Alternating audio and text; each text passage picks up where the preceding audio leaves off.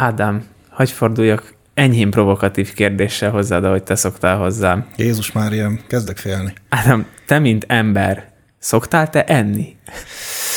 Hát előfordul, inkább inni szoktam. Gratulálok. És felelős növényvédősként mit szoktál inni? Ö, lehetőleg gyümölcspárlatot, hogyha egy mód van rá. Idén gyümölcsből? Természetesen idén gyümölcsből. Akkor nézzük meg, hogy mik azok az idén gyümölcsök. Hajrá!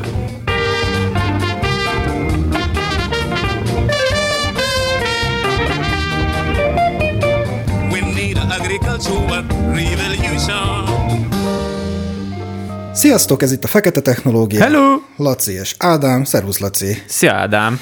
Képzeld el, kaptunk egy megkeresést, most már akkorák vagyunk, hogy minket csak úgy megkeresgélnek mindenféle kérdéssel, és azt kérdezték, hogy nekünk növényvédősként mi a meglátásunk, mik azok a dolgok, amiket mondjuk mi nem fogyasztanánk, mert úgy gondoljuk, hogy olyan a növényvédelme, hogy ez annyira nem Ádám, azt ugye tudod, hogyha anyukád megkérdezte, hogy mi legyen a vacsora, az nem egy megkeresés. Ah, jó van, de most már nem, ez, ez, ez tényleg? Ah, nem, egy jó. igazi megkeresés volt. Igazi megkeresés. Úgyhogy arra gondoltunk, hogy segítünk nektek egy kicsit, mi az, amit a növényvédős hát nem jó szívvel eszik, mert pontosan tudja, hogy hogyan állítják elő. Illetve később a podcast során beszélünk arról, hogy mi az, amit viszont szívesen eszik, hogy ne hagyjunk titeket éhesen. Így van. Na de mi az, amit nem eszik?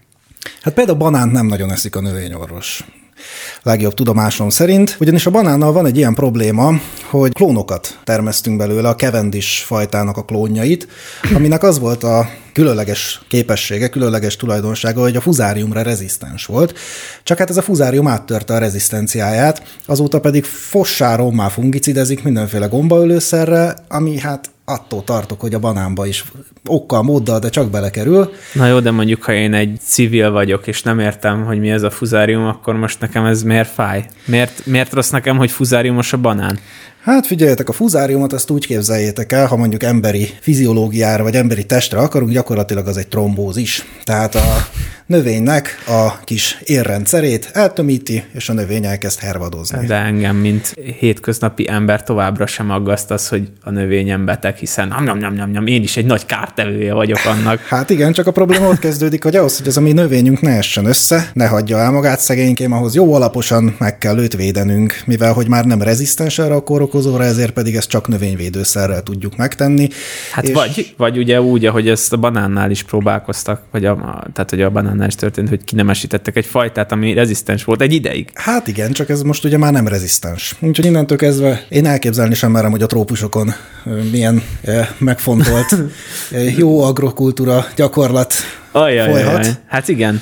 Úgyhogy én, én banánt azt meg, meglehetősen kerülni szoktam, nagyon ritkán fogyasztom ebből azokból kifolyólag. Azért azt tudni kell, hogy itt, amik el fognak hangzani, ezeknek a nagy része inkább csak ilyen iparági plegyka, meg ilyen kis belső konteók, ugyanis ugye ezek bizonyítottak lennének, akkor nem lehetne csak úgy banánt vásárolni a boltban. Hát ezek olyan dolgok, amiket mi növényvédősök egymás között suttogó propagandában terjesztünk. Banánt is kaptok a boltban, de... Biobanánt is kaptok, ha jól még, még biobanán is van, nyilván, de hát nem, nem annyira jellemző, hogy ezeket úgy fogyasztjuk, mert hát sejtjük, hogy mivel kezelhetik. Ja, ja, ja, de a banántól talán egy kicsivel izgalmasabb, hogyha megnézzük azt, hogy ugye a búzának is van fuzáriuma, és küldtél nekem nagyon érdekes cikkeket, ilyen nem tudományos újságokról, hanem például a, az Indextől, ez egy 2009-es cikk, ahol, ahol kirobbant a botrány, hogy egy öt éves kislány menstruált, meg egy kisfiúnak megnőttek a mellei, meg ilyen horror sztorik voltak, mert hogy ugye ez a fuzárium nevű gomba, ez mindenféle ilyen mikotoxint, ilyen kis méreg anyagokat termel, amiből van, ami mondjuk erősen rákkeltő, van, ami meg mondjuk ilyen a hormonháztartásra hat, stb. És akkor beindult a, hát de most akkor együnk-e kenyeret, vagy nem sztori. Igen, és pontosabban ugye itt a biogabona volt az, amelyik érdekes, és hát itt felhívnám a figyelmet arra, hogy ugye a bioélelmiszerekkel kapcsolatban van egy ilyen, hát hogy is mondjam, ilyen ilyen asszociációs összekötés, hogy hát azok minden esetben egészségesebbek, mint a konvencionálisan termesztett, vagy az integrált módon termesztett növényvédőszer felhasználással termesztett gabonafélék. Ez azért nem teljes mértékben igaz ebben az esetben, ugyanis itt pont az áll fönn, hogy a, vagy olyan gabonát eszik az ember, amit növényvédőszerrel vastagon kezeltek, vagy olyat, amit nem, de hát akkor az meg valószínűleg, vagy hát nagyobb eséllyel lesz fuzáriumos. És itt főleg a teljes körlésű dolgoknál van probléma, ezt is még azért mondjuk el, tehát hogy így ugye ott a, a háncs, tehát háncs, Igen, igen, a teljes kiörlésű gabonával van a fő probléma, ugyanis a fuzáriumnak a toxinja az a gabonahéjban halmozódik föl. Úgyhogy a, a fuzárium, mint hogy direkt keresni az egészséges életmód szerelmeseit. Teljes kiörlésű biokenyérben. Vegán. Abszolút. Igen, ő egy ilyen anti-vegán ellenes vegán ellenes kórokozó. Illetve a szűrését sem veszik túlságosan komolyan, ugyanis érzékszervi vizsgálattal szokták a malmokban kiszűrni. Az érzékszervi vizsgálat azt jelenti, hogy valaki megérkezik és ránéz, és szemmel veri, és aztán ránézés alapján megállapítja, hogy ez most fuzáriumos-e vagy sem de hogy ezt most már azért laboratóriumi vizsgálatokat is szoktak szúrópróba-szerűen csinálni, nem?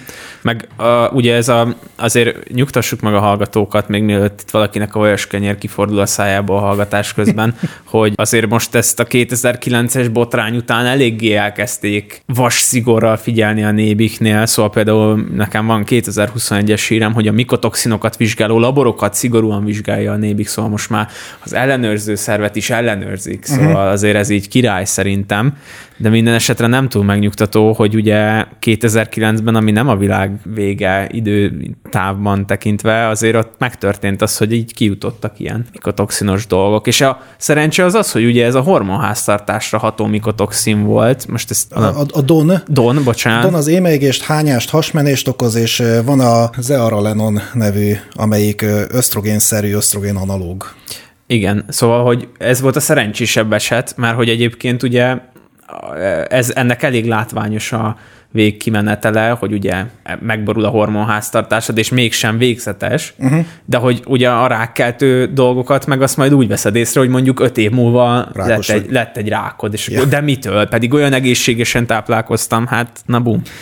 Hát figyelj, akármennyire is vizsgálja a nébik, meg, meg vizsgálja mindenki, az a helyzet, hogy én biogeny, biokenyeret, biogabonát. Biogenyó, azt akartam én biogenyókat. Biogenyót nem ennék. Úgyhogy ez, ez, is egy olyan dolog, amit én így növényorvosként lehet, hogy annyira nem, ja, nem meg a másik dolog, hogy mert mondtad ezt, hogy ugye a, hogy érzékszervi vizsgált, ami azért nagyon rossz, mert hogy van olyan, amikor nem látszik a fertőzés, és mikotoxinok mégis vannak. Jó, de ez az érzékszervi vizsgálat, ez gyakorlatilag egy ilyen jogszabályi megúszás. Ez tényleg ja, ja, ja.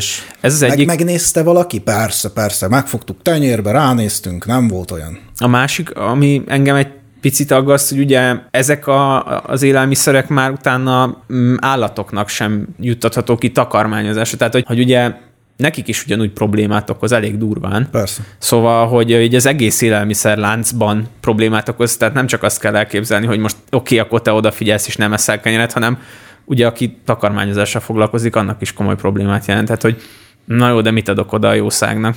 Ja, úgyhogy ez a fuzárium, ez ez már duplán, duplán támad minket, ugye banán és gabona fronton is. Hát figyelj, én minden esetre biogenyót nem, nem fogyasztok, legalábbis ilyet. Helyes, na jó, de akkor figyelj, segítsünk a hallgatóknak, hogy akkor mit lehet enni, és honnan tudnak tájékozódni, vagy mit csináljanak? Hát mondjuk banán helyett én azt javasolnám, hogy egyenek magyar idénygyümölcsöt, az a maximum annyira lehet káros, mint a banán. De, Max, az a legrosszabb. De az a legrosszabb, tehát annál csak jobb lehet. A biogabona helyett pedig hát én szerintem integrált termesztésből származó gabonát azt egész nyugodtan lehet. Bátran, sőt. Na, de figyelj, van egy kis kapaszkodónk, mert például van ez a van egy olyan oldal, aminek az a cím, hogy tudatosvásárló.hu, ahol nagyon királyul összeszedték így az alapgondolatokat, hogy milyen dolgokat érdemes enni, milyen idénynövényeket szabad enni, és ott például föl van sorolva egy csomó minden, hogy például ugye almát egész tudsz enni, ami elvileg nem annyira gáz, mert hogy vannak ilyen ulótárolók, szóval, hogy nagyon alacsony oxigén szinten tartják, tehát ott, ott is lehetne probléma a betárolt almával az, hogy mondjuk penicillin fajok, vagy, uh-huh. vagy egyéb, tudom én, fejes penész, stb. felnő rajta, ami egyébként toxintermelő, viszont olyan modern technológia rendelkezésre az almásoknál, hogy ezeknek a gombáknak nem megfelelő, a körülmény, viszont az almát tök jó el lehet egészébe tárolni.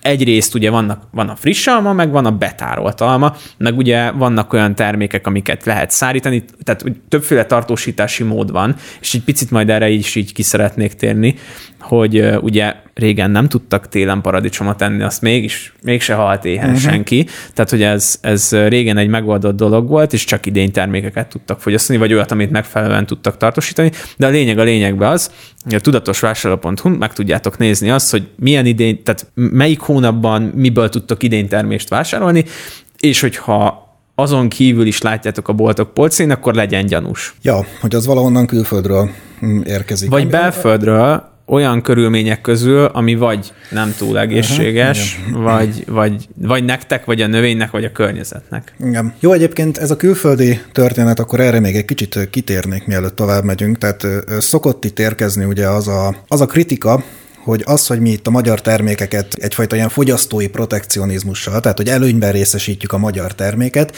ezzel tulajdonképpen gátoljuk a versenyt, és a magyar gazdákat nem ösztönözzük arra, hogy felvegyék a a versenyt a nemzetközi színvonallal, mert mi megvásároljuk a tulajdonképpen akár alacsonyabb minőségű magyar terméket. Ez, ez valamilyen szinten igaz is. Én mégiscsak úgy gondolom, hogy talán a józanész is inkább az diktálja, hogy ha az ember teheti, akkor magyar terméket vásároljon. Ugye egyrészt valóban a, a pénz az a belső gazdaságban marad és forog tovább. A másik az, hogy ugye sokkal kisebb szállítási költségekkel kell számolni. A harmadik pedig az, hogy azért így a, Hát főleg Európai Unión kívüli országokhoz képest, de azért ugye az Európa Unión belül is nekem azért az a benyomásom, hogy a magyar ellenőrző rendszer az az elég kemény. Ö, igen meg a, nem csak az ellenőrző rendszer, hanem a szabályrendszer is, tehát például, ha növényvédőszereket nézünk, akkor ugye eleve kevesebb növényvédőszer fajtát is juttathatnak ki, uh-huh. és ezek is eléggé jól le vannak szabályozva az EU-ban. Szóval, hogy, hogy még itt tehát a, a legrosszabb eset az az lenne, hogy mondjuk elkezdik DDT-vel fújkodni a bármimet, de hogy így nem lehet, mert így hozzá se jutsz, érted? Tehát, hogy már be se csempészik, meg semmi. Egyszerűen nem jutsz hozzá olyan növényvédőszerekhez, amivel kint boldog-boldogtalan még simán fúj. Ja, hát például, mit tudom, marokkói paprikát, vagy ö, ilyesmit, azt ö, gond nélkül el tudom képzelni, hogy olyan 80-as években kivont növényvédőszerekkel kezelnek még akár a mai napig, amiket már nem is szűrnek rá. Igen. Mert már annyira nincs. Igen, ott, igen. Meg ugye miért ne? Úgyhogy protekcionizmus ide vagy oda, szabad piaci verseny ide vagy oda. Én azt gondolom, hogy azért a magyar terméknek a fogyasztása az még mindig a, az egy biztonságosabb, az egy biztonságosabb verzió, mint a külföldi. És ha már itt tartunk, akkor ugranék is a mézre. Uh-huh. ahol ez kifejezetten igaz. Ugye a mézzel kapcsolatban kétféle történet van, az egyik az ukrán méz, a másik pedig a, a kínai méz. Uh. Na most az ukrán méz az, hogy, hogyha hamis, akkor az meglehetősen primitív módon hamisítják, mindenféle cukorsziruppal, relatív könnyen kiszűrhető. Az igaz, hogy sokkal alacsonyabb az ára az ukrán méznek, de ennek az is az oka, hogy az egész ukrán előállítás is olcsóbb. Tehát ők egészen egyszerűen olcsóbban tudják megcsinálni, be, be, behozzák és felveszik az árversenyt. Az más kérdés, hogy nagyon sok esetben pancsolnak is. De ezt már fejtsd ki, mert te ilyen méhész figura vagy, de szerintem egy csomó embernek ez a méz dolog, ez ilyen nagyon varázslatos. Mindjárt itt a mézhamisításba belemegyek még egy picit. A kínai mézzel kapcsolatban ott viszont az van, hogy hát nekik meg is van hozzá technológiájuk, hogy jól hamisítsanak, és ezért nehéz. Tehát a, a kínaiak azok írtozatos mennyiségű mézet állítanak elő, úgy, hogy egyébként olyan agrárkemizálás van náluk, hogy a fákat Dél-Kínában leszedik a polleneket a, a gyümölcsfákról, és aztán indulnak Észak-Kína felé, ahogy tart a virágzás, és kézzel porozgatják be emberek. növényeket. Na most, hogy emberek, emberek kézzel porozzák, ezt azért képzeljétek el. Na most, hogyha emberek kézzel porozzák a gyümölcsfákat, akkor honnan a frázból van azoknak annyi méze? Ja, hársfa virág, facélia, méz. Igen, és hát fogunk egyébként majd egy mézhamisításos adást, mert meg is van, hogy kit fogunk elhívni, vagy próbálunk majd meg elhívni. Tehát röviden itt arról van szó, hogy ugye a méz az egy, az egy olyan termék, amit szoktak is, meg szeretnek is hamisítani, és ennek az egész hamisításnak egy ilyen nagyon jó kis evolúciója volt. Ugye először a legprimitívebb megoldás ugye az volt, hogy cukorszirup, színezék, mézaroma. Aztán akkor elkezdték a cukor összetételre szűrni, hogy akkor azt vizsgálták, hogy hogy, hogy, hogy milyen cukortartalma van, mennyi glükóz van benne, mennyi xilóz, turanóz, mit tudom én. Úgyhogy rájöttek, hogy ez már nem fog menni, úgyhogy akkor a cukor összetételt azt nagyjából egészében rendbe rakták, akkor ugye másra kellett elkezdeni szűrni, jó, akkor van-e benne pollen mert ugye voltak olyan mézek, hamis mézek, amiknek a cukor összetétele az frankó volt, de egy deka pollen nem volt benne, Igen. ami ezért egy méznél egy kicsit érdekes.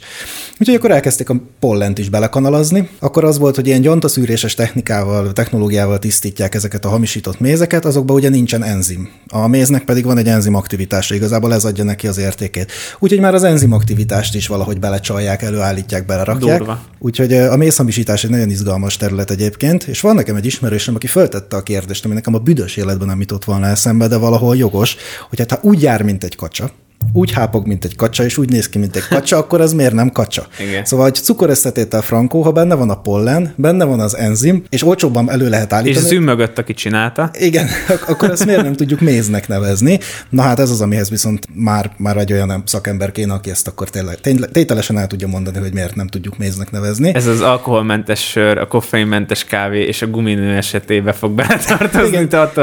De egyébként van ebben valami, nekem a büdös életben nem jutott volna eszembe, de van ebben valami. Tehát ha, te, ha, minden, ha nincsen objektíven elkülöníthető különbség a kettő között, akkor, miért, akkor mi a különbség? Igen, viszont amúgy az a furcsa nekem, hogy mm, annak ellenére, hogy persze a méhészet az állattartás legvadabb dolga kb., vagy ez az egyik legdurvább állattartási mód, igen, hogy Ágazat. ágazat, hogy hogy lehet az, hogy jobban megéri, vagy megéri valakinek laboratóriumi körülmények közt, mert ehhez laboratóriumi körülmények kellnek. Na például mondod a pollen hamisítást, hogy ez nem azt jelenti, hogy mondjuk én akácot, akácmézet akarok enni, és akkor abban akácmé pollen van, az csumi. Hanem ebben mindenféle a kör, környékről bejött pollenek, nem? Tehát ott pollen, koncent, tehát pollen összetétel van, hogy ilyen-olyan gyomoknak a pollenjei is benne vannak, egy csomóféle pollen benne van, nem csak konkrétan az adott növénynek, amit gyűjt, és hogy, hogy ez bonyolult nekem, érted, hogy hogy szednek össze mindenféle pollen, de túlsúlyos legyen az a pollen, amit, amit csinálnak, hogy, hogy ez miért éri meg?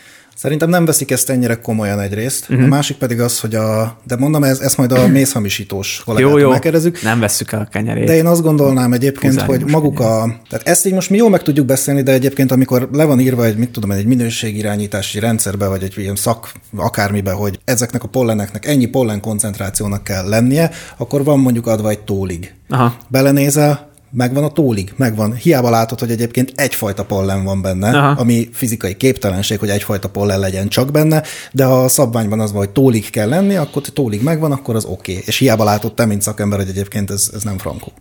Igen. Ilyesmit tudok elképzelni. Mézzel kapcsolatban kizárólag magyar termelői méz, tehát itt még, itt még szóba se kerül semmiféle ilyen protekcionizmus, meg semmi, hogy ha az ember tutira akar menni, akkor magyar termelői mézet kell vásárolni, és még azzal is be lehet szívni, de még itt is a legkisebb lehetőséggel. És akkor, ha meg most kihangsúlyoztad már többször ezt a magyart, honnan a legegyszerűbb magyar dolgokat venni a piacról, illetve vannak már olyan nagykereskedelmi láncok is, akik, akik ezt hangsúlyozzák, hogy önálló kifejezetten hazai termékeket lehet vásárolni. Ennek ugye egyrészt, egyrészt azért is jó reklám nekik, mert a környezeti terhelésnek te is kisebb az ő cégüknél, másrészt támogatják a helyi gazdálkodókat, tényleg minden pozitív tulajdonság, amit elmondtál, az ide felvehető, illetve Budapesten kifejezetten sok lehetőség van rá, de vidéken is mindenhol megteheti az ember, hogy kimegy a piacra. Ez egy kicsit kényelmetlenebb, mint bemenni egy szupermarketbe, mert hogy a hústerméket, a zöldséget, a gyümölcsöt nem feltétlenül egy helyen fogom megkapni, és pluszba az, hogy az emberek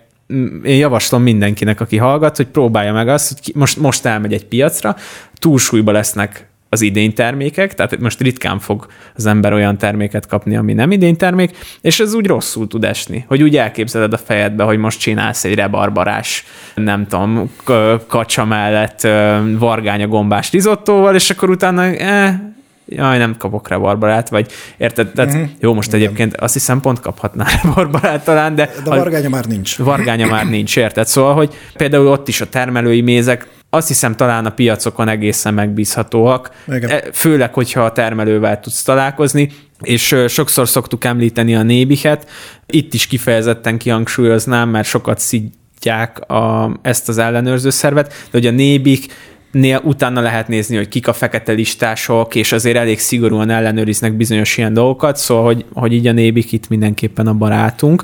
És még egy dolgot akkor a nébikhez, ha már itt a piacoknál voltunk, a nébiknek van egy Supermenta nevű oldala, ahol ők bizonyos termékeket vizsgálnak és rangsorolnak. És nekem nagyon tetszik, például le lehet tölteni Excel formában az, hogy az ő általuk vizsgált termékek, azok megfelelnek-e a címkén feltüntetetnek, csinálnak érzékszervi, csinálnak hatósági laboratóriumi vizsgálatot. Szóval, hogy, hogy én nagyon szeretem, amikor valami így át látható, tudod, uh-huh. hogy, hogy oké, okay, van egy ilyen nemzeti élelmiszerbiztonsági hivatalunk, de hogy és akkor ők pontosan mit csinálnak, hogy ez nekem kéne, mint fogyasztónak, hogy segítsen. És ők nagyon magas szinten csinálják ezt, hogy tényleg termékeket vizsgálnak, komolyan megvizsgálják, és elérhető formában teszik ezt számomra. Úgyhogy le a kalappal itt a névik előtt, szerintem ezt nagyon jól csinálják, és buzdítok mindenkit arra, hogy a Nébihet is, akár a tudatos vásárlót is, vagy több olyan oldalt keressenek föl, ahol ennek utána tudnak nézni, illetve járjanak piacra többet. Mi ennek a neve még egyszer? Nébik Menta? Ö, nem, Supermenta. Supermenta. Supermenta.hu. Lerakjuk majd a linkjét.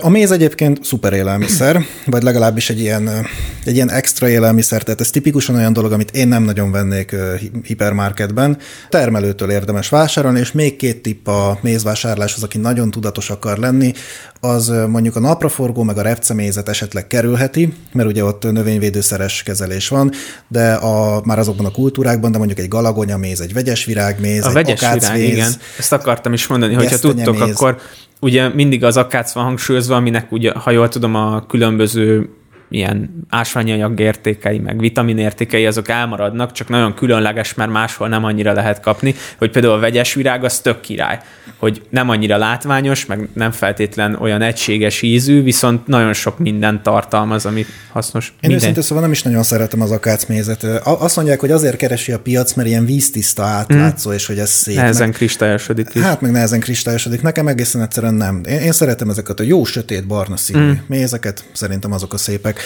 Ja, úgyhogy így érdemes még esetleg a mézvásárlást átgondolni, és még egy tipp, vannak olyan mézek, amelyikek olyan kultúrákról származnak, amiket nehéz elképzelni nagy összefüggő állományban. Én például találkoztam már ilyen, hogy mandulaméz, málnaméz, hmm kakukkfűméz. Nem teljes mértékben kizárt, hogy ezek frankók, de az, hogy ezek fajta mézek legyenek, ahhoz a méhésznek egy olyan területre kell menni, ahol ezek nagy összefüggő állományban vannak. Ezek meg általában kis kultúrák. Ilyenkor azért szokott lenni némi ravaszkodás, hogy egy picit valami azért még kerül bele. Nem kell komoly dologra gondolni, mondjuk a, egy kis, tudom én, mandulágyon egy picit megfuttatják, fölveszitek egy kicsit az ízéből, és akkor, akkor úgy. Ezekkel még óvatosnak lehet talán lenni, de hogyha ismered a méhészt, és azt mondja, hogy frankó, akkor, akkor az frankó. Igen, és egyébként elnézést a vegán hallgatóinktól, de egyetek mézet, mert amúgy egészséges és tök jó. Mindenféle ilyen méhészeti terméket, mert ezzel is támogatjátok a hazai méhészeket, meg támogatjátok a beporzókat. És babának nem szabad adni, mert botulizmust kap. Igen. De ha nem vagytok babák, akkor egyetek mézet. Csírák csíra növények, ez Igen. megint egy olyan dolog, amit a növényorvos nem annyira fogyaszt, vagy a növényvédős, ugyanis hát voltak is ebből majd problémák. Tehát ugye eleve én növényvédősként, ha magot látok, akkor én már valahogy rálátom a csávázószert. Ja, de azért az utóbbi időben ez eléggé megvadult. Tudod, pont ebből van egy csomó probléma, hogy a uh-huh. csávázószerek javát kivonták, ugye most már rovarölőszeres csávázás nincs, ami ugye ránk kifejezetten veszélyes lett volna, esetleg fungicides van, de azt, azt elég könnyen észreveszed. Ja, de szóval a, a lényeg az, hogy nem teljesen mindegy, hogy milyen magot kezdesz Abszolút. El. Hogy, hogyha boltba veszed, akkor ez egy más tészta, hogy, hogyha otthon csinálod magadnak, akkor nyilván olyan biovetőmagot, kezeletlen biovetőmagot kell beszerezni, ami frankó, hogy, hogyha egyébként én mondjuk csírát ennék, akkor biztos, hogy otthon állítanám elő. A boltival az a probléma, hogy ahhoz, hogy beinduljon a csírázás, ahhoz ugye melegre van szükség, magas páratartalomra, és ez eléggé kedvez a baktériumoknak is. Tehát a salmonella és az E. coli fertőzés az, az eléggé gyakori, ami hát rendesen meg tudja fosatni az embert, és azért annyit egy csírás vajas kenyér reggelente nem ér. Egyetértek. És, és nehezen, ezt... tudok, nehezen tudok mit hozzászólni, hogy egy kicsit ilyen, ilyen, nem tudom, hogy megéri az effortot, hogy én itt izé kis műanyag tárcákon a csíráztatgatok, és utána rosszul leszek, de egyébként meg lelke rajta mindenkinek, nem tudom, ismered de szabad ne feled, édesapám ceglédi származású, és ott van egy Csíra Mária nevű kaja. Ó, te hallottam már róla. Ilyen ledarálják a búzát, és akkor a levét azt, tehát a búza csírát ledarálják, és utána a levét azt ilyen, ilyen édes, lisztes dologgal így összekeverik, kisütik, nagyon fura íze van, elvileg nagyon egészséges, de így, így nem tudom, ez egy ilyen fan dolog, hogy így ezt régen is csináltak azért hasonló dolgot. Hát ez egy jó vegán kaja, mert nem finom, de egészséges. Ők ezt szeret. Hú, kapjuk majd a hét kommenteket. Igen, hát reméljük legalább lesznek kommentjeink. Jó, hát amit még nem annyira ö, szeretünk, az ugye a citromhéj, meg ugye egyáltalán a citrusoknak a héja. Uh-huh. Ezekkel az van, nem tudom, a laikus hallgatóknak mondom, hogy ezeket nem Magyarországon termesztik, a citrusféléket. Igen. Surprisingly. Hú, ez lesz És hát mire a, mire a nagy vizen át, áthozzák, hát vigyázni kell rá, hogy ne gombásodjon meg, és ezeknek a felületét általában egy ima, ima Egy imazalil nevű növényvédőszerrel szokták kezelni, ami egy ilyen felületi gombaölőszer, ami hát nem annyira fancy, hogy, hogyha bele van darálva a, nem tudom, süteménybe. De lehet egyébként kapni biót is, meg a legjobb tudomásom szerint egyébként már a hipermarketekben is jelölik, hogy melyik az, amelyiknek a héja egyébként felhasználható. Aha. Minden esetre erre érdemes odafigyelni. Én például nyáron erről volt is egy poszt, hogy nyáron vodka szódás időszakomat éltem. Ugye vodka, jég, szóda és egy-két citronkarika bele, és hát mindig sandán méregettem a citronkarikát, hogy vajon vajon ez most biocitrom-e vagy sem, és hát tartok tőle, hogy nem az volt. Igen, de ezért kell meginni négyet belőle, és akkor utána már nem fog érdekelni. Szigorúan egészségmegőrzési céllal, mert ugye az alkohol az fertőtlenít belülről, és akkor nem lesz probléma. Igen, viszont, viszont mondjuk érdekelne, hogy az etilalkohollal való találkozással az adott hatóanyagnak az mondjuk mennyire vadítja meg a folyamatot, de nem menjünk bele annyira a kémiai Azóta kicsit tikkelek, úgyhogy lehet, hogy valami... Hát elárulom, hogy előtte is tikkelt, csak akkor többet itt nem látszott. Mit nem eszik még? Avokádót. Bármi olyat, ami ilyen, ilyen külföldre származó, de az avokádó különösen gázos, ugye ott ilyen, ilyen Mexikóban ilyen maffia szituk vannak ebből. Nekem az avokádó amúgy is egy ilyen különleges dolog volt, mert a vegánok körében is egyre többen mondják, hogy így, hát vagy nagyon max Fairtrade-et érdemes vásárolni, de hogy így annak is nagyon nagy az ökológiai lábnyoma, szóval, hogy így próbáljátok meg megoldani, Léci, ne annyira messziről a vegánságotokat. Hát rohadt sok vizet kell hozzá felhasználni, meg ugye rohadt sok üzemanyag, mire áthozzák azt is a nagyvizen. Ráadásul ott Mexikóban a 90-es éveknek a drogháborúit lassan visszasírják, ugyanis nagyjából egészében ugyanazokkal a módszerekkel, csak ahol eddig marihuánát termesztettek a kalasnikovos fiatalemberek, azok most oda, ahova eddig marihuánát ültettek, avokádót ültetnek. Igen. Érdemes egyébként utána nézni. A nagy avokádó fogyasztó egyébként azt hiszem a, a nyugati parton, a vagy Kalifornia, szóval ez a, Igen. ez a, ez a New Life, vagy ez Aha. Nu, Tex, Tex-Mex, tudod, a, tehát a, akik ilyen spanyol, spanyol uh-huh. ajkúak bevándoroltak, és a konyhát is vitték magukkal, picit ilyen Kuba, Mexikó, stb., hogy ott ez egy ilyen általánosan használt kaja. Ja, és egy kis fun fact, hogy a helyieknek az ősi nyelvéből származik az avokádó szó, amelynek jelentése here. Mert úgy néz ki, mint, mint egy Here. Egy here. Vagy hát ki? Nem akarok olyan. Ehhez képest az aligátor körte elnevezéssel egész jól álltunk. Aligátor körte? Igen, Ez volt a régi neve? Így is hívják az avokádot. Hát tudod, mindent megpróbáltunk magyarítani. Tök jó. Ú, uh, a narancsnak, tehát a narancs a szín volt előbb, vagy a gyümölcs? Ez, ez jó kérdés. Szerintem a gyümölcs, nem, nem tudom. Nem tudod? Nem. Uh, ez azért ez jó, nem? Mint a, a, a, tovább triggerelem a hallgatókat, a, a műzli az leves-e. Hm. Ja, az avokádó krokodilgyümölcs. E. Krokodil körte, aligátor Krokodil, körte. Aligátor körte. Szinoníma, hogy na, nyelvújítás. Belefér. És mi volt előbb, a tyúk vagy a tojás? Azt nem tudom. Hát a tojás, a hüllők már tojásra szaporodtak. Nem az volt a kérdés, hogy mi volt előbb a tyúk vagy a tyúk tojás. Bam! Na, mit De nem eszik még a növényorvos? Mit nem eszik még a növényorvos? Piros paprika örleményt nem eszik a növényorvos. Hát, hát azért, de pörköltet eszik.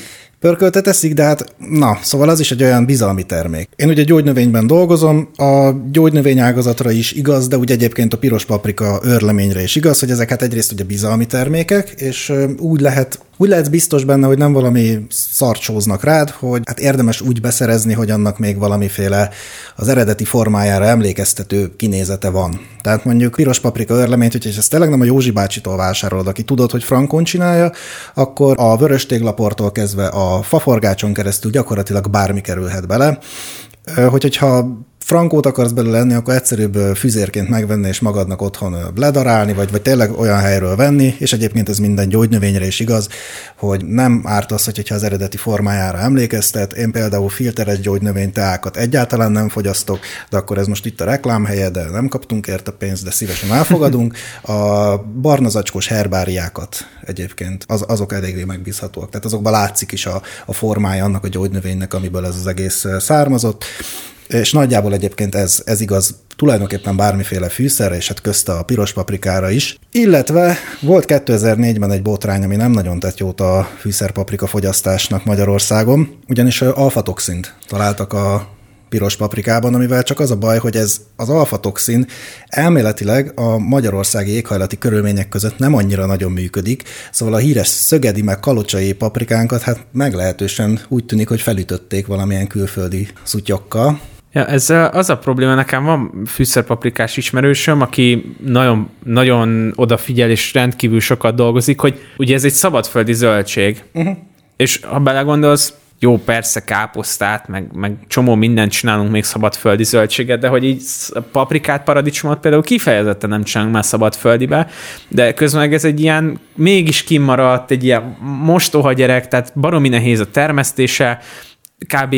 nehéz az, az exportja, mert ugye mi rohadt sokat fogyasztunk, de hogy így külföldön tudod, sokkal kevesebb. Tehát nálunk azért mondjuk heti rendszerességgel fogyasztunk örlem, paprika örleményt, uh-huh. külföldön is, de mennyit teszel bele egy pörködbe, vagy mennyit teszel hozzá a kis csimicsúrithoz. Tehát ugye nehéz az exportja, és kevés a hazai termesztő szerintem, mert hogy, hogy baromi nehéz, nagy ráfordítási költség, ah, Szóval, hogy, hogy sok vele a macera. Hát meg rohadtul könnyű ugye hamisítani, tehát a végén egy piros port kapsz, és hogy, hogyha árérzékeny a vásárló, már pedig a magyar vásárló az, akkor meg fogja venni az olcsóbbat, hiába az vörös tégla örlemény. És tudod mi, ami nekem nagyon bosszantó, hogy van ez ismerősünk, aki tényleg nagyon lelkiismeretesen csinálja a dolgot, és neki nem akarom, nem tudom pontosan már a, az árat, azt tudom, hogy, hogy ilyen két-három ezer forint eltérés van az ő terméke és egy másik termék közt, és akkor volt olyan, aki mondta, hogy hát de miért ennyi az övék, és hogy akkor megveszi a másikat, és ugye megy az, hogy hát lelked rajta, azt veszel meg, amit mm. akarsz, vagy a vásárló.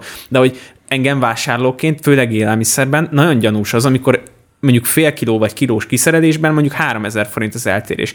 És ha én tudom, hogy valaki kistermelő, én mondjuk nekik beleláttam a munkafolyamatukba is, és tudom, hogy tényleg nagyon jól csinálják a dolgokat, de hogy tudom, hogy ha nekik ők ezen nem nyerészkednek őrült módon, nem azért van, mert, mert ezer százalékos hasznot tesznek rá, akkor nekem gyanús lenne fogyasztóként, hogy de hogy csinálják meg 1800 forintosra, vagy még olcsóbbra, tudod, a több ezer forintos paprikaöleményt, hát akkor gyanús az, hogy valamit mahinálnak vele.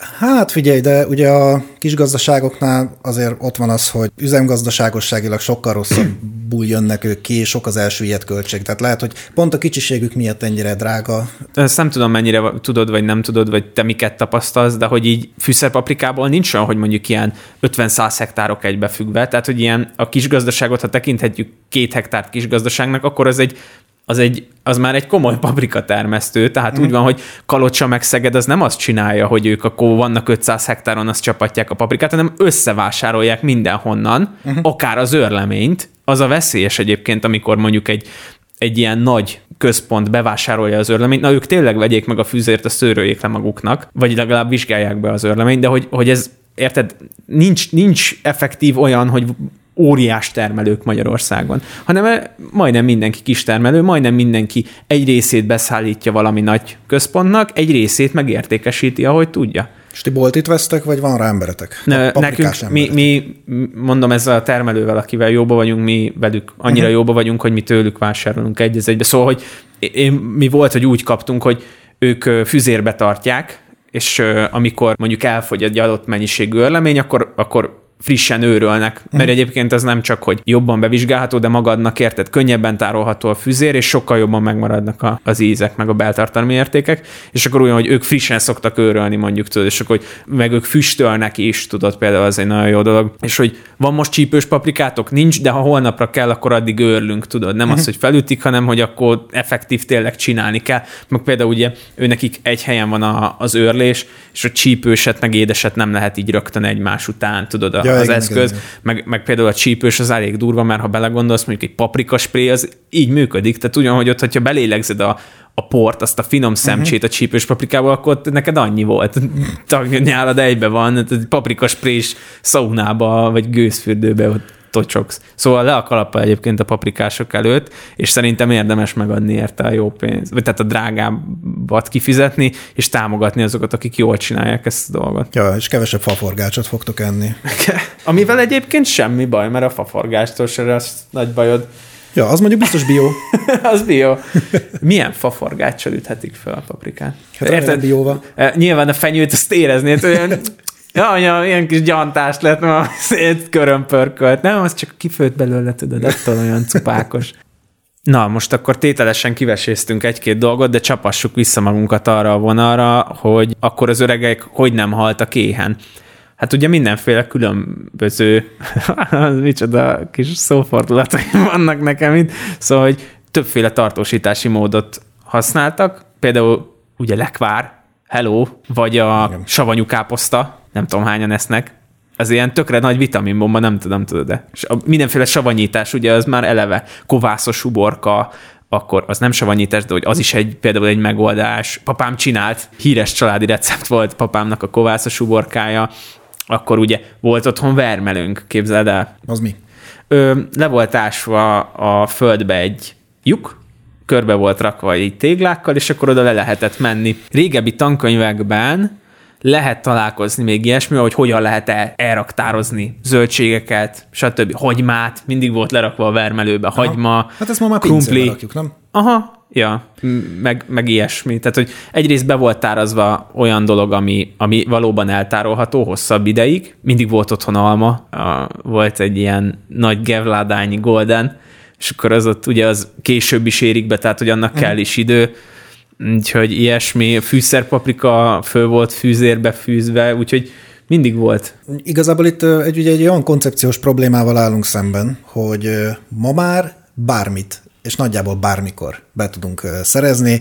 A vakmajomtól talán osztottam is meg, a, hogy így örült neki, és persze értem, hogy miért örül neki, hogy a globalizációnak, meg a globális kereskedelemnek, meg a kis piaci együtt dolgozásnak köszönhetően már télen is lehet málnát kapni, ami tök jó, és tényleg jó, hogy ezt most már így meg tudjuk csinálni, kérdés, hogy ez feltétlenül kell-e.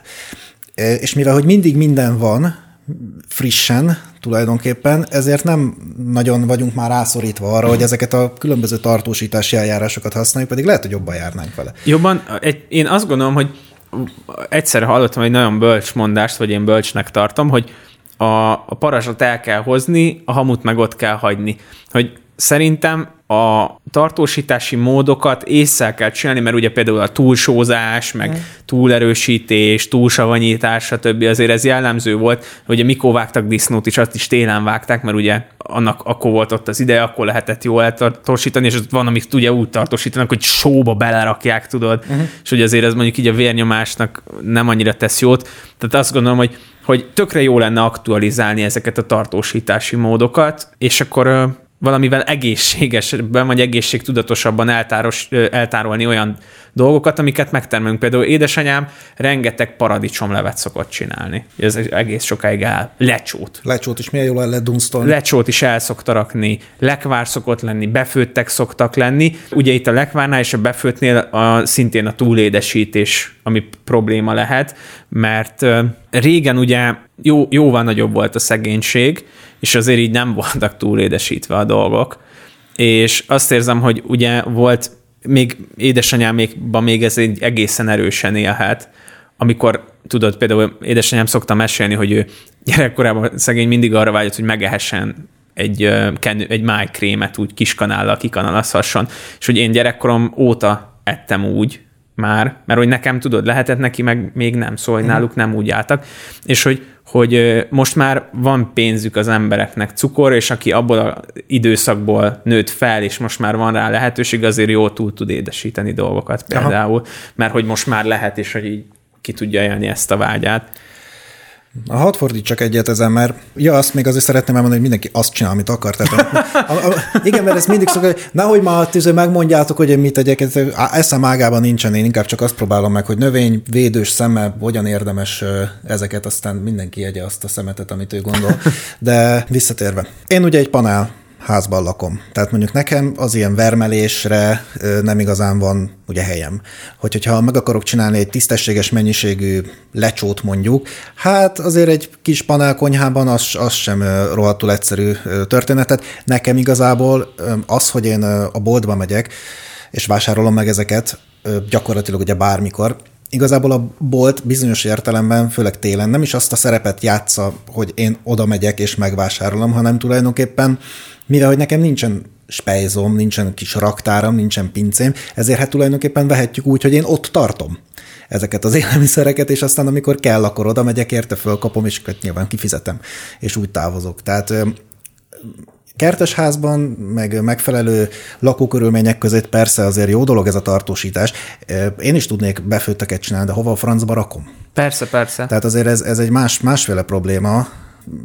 Érdemes lenne esetleg gondolkodni rajta, mert egyébként meg ha az ember mondjuk rááll erre, vagy, vagy kialakul ennek egy kis ilyen kultúrája, hogy nem a boltba megyek, hanem akkor tényleg egészen egyszerűen kialakítok erre egy helyet, ahol ezt meg tudom csinálni, akkor valószínű, hogy még ez is működhetne, csak ennek az egésznek a még a mindset is hiányzik mögüle. Aha.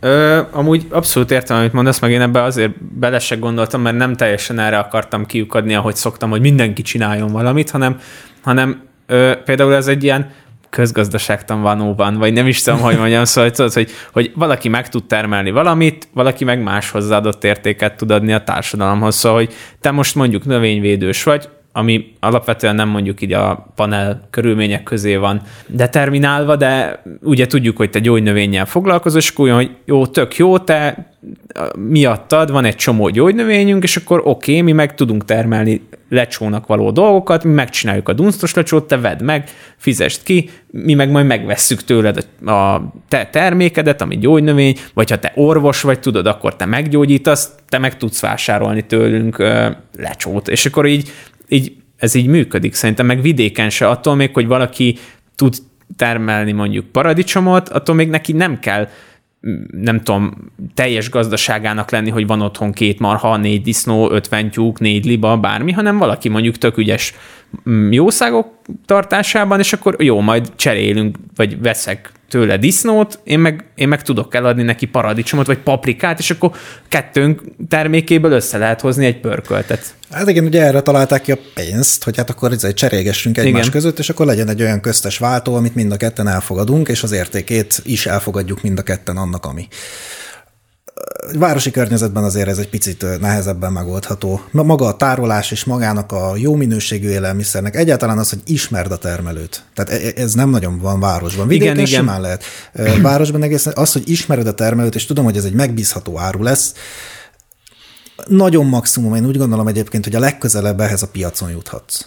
Igen, a, és ez egy pluszpont szerintem a piacnál, hogy tök jó. Viszont az van Pesten is, szóval, hogy, hogy ez meg egy ilyen működőképes, vagy hát nagyvárosokban maradjunk ennél, mert nyilván most, ha valaki mondjuk Pécsről vagy Szegedről fog minket hallgatni, vagy Kecskemétről, azt mondja, hogy hát és akkor jó, nem megy föl Pestre, de neki sem működik annyira ez a ö, otthon termelős dolog. Tehát, hogy piacok vannak mindenhol, környékből felhozzák, meg lehet ismerni a termelőt, tök jó arcok, beszélgessetek velük, mert szerintem érdekes emberek szoktak oda feljutni, és akkor ja, kialakulhat egy ilyen kis rutin. Meg azért is jó piacra menni, mert amit az előbb felhoztam, hogy akkor én meg tudom termelni a paradicsomot, vagy a paprikát, valaki más, meg a marhát, hogy a piacon ez, a, ez az egész találkozik, és oda szépen felviszi mindenki a kis maga kis áruját, és akkor te onnan válogathatsz. Nagyon furcsa, hogy erről beszélünk, mert egy eléggé hogy mondjam, egyszerű dolognak tűnik, meg egyszerű dolognak hangzik, de mégis valahogy így újra fel kell eleveníteni az emberekben, hogy így ez így jó, és van, és hozzájutsz. Sose felejtem el,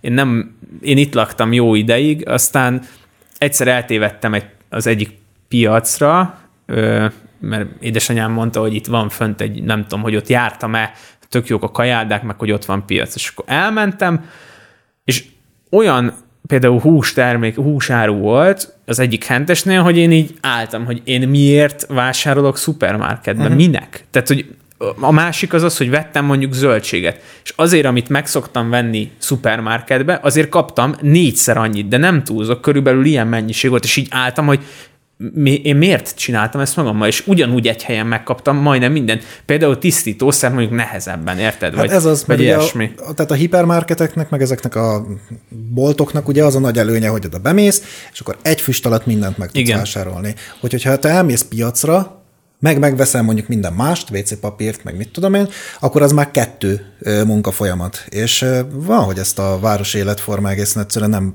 hát most nem akarom azt mondani, nem teszi lehetővé, plusz áldozatot igényel, hogy ezt lehetővé tegye. Igen, a, én megértem azt is, hogy nagyon stresszes egy csomó ember élete, meg nincs annyi ideje, csomó minden, de azért az érme másik oldala meg az, hogy azért eléggé el is vagyunk szerintem sokszor kényelmesedve. Hát ez, ez egyébként abszolút kényelmi szempont, de hát itt igazából azt hiszem a lényeg és a tanulság az, és talán ezen a ponton akkor én le is keverem ezt az adást, hogy mindenki a saját maga prioritásai szerint tudja, hogy mennyire egészséges élelmiszereket szeretne fogyasztani, de aki esetleg úgy gondolja, hogy egészséges élelmiszereket szeretne fogyasztani, annak nagyobb energia és valószínűleg valamivel, most már valamivel nagyobb pénzbefektetéssel is, de egyébként még Budapesten is megvannak a lehetőségei, meg kell keresni a termelői piacokat.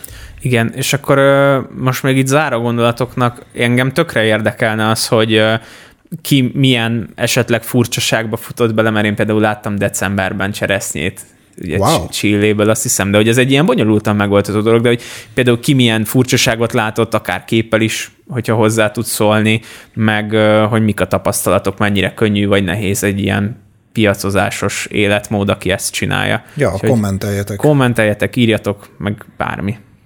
Köszönjük, hogy meghallgattatok. Ezt nagyon szívesen. Ja, én is szívesen, te. Hello.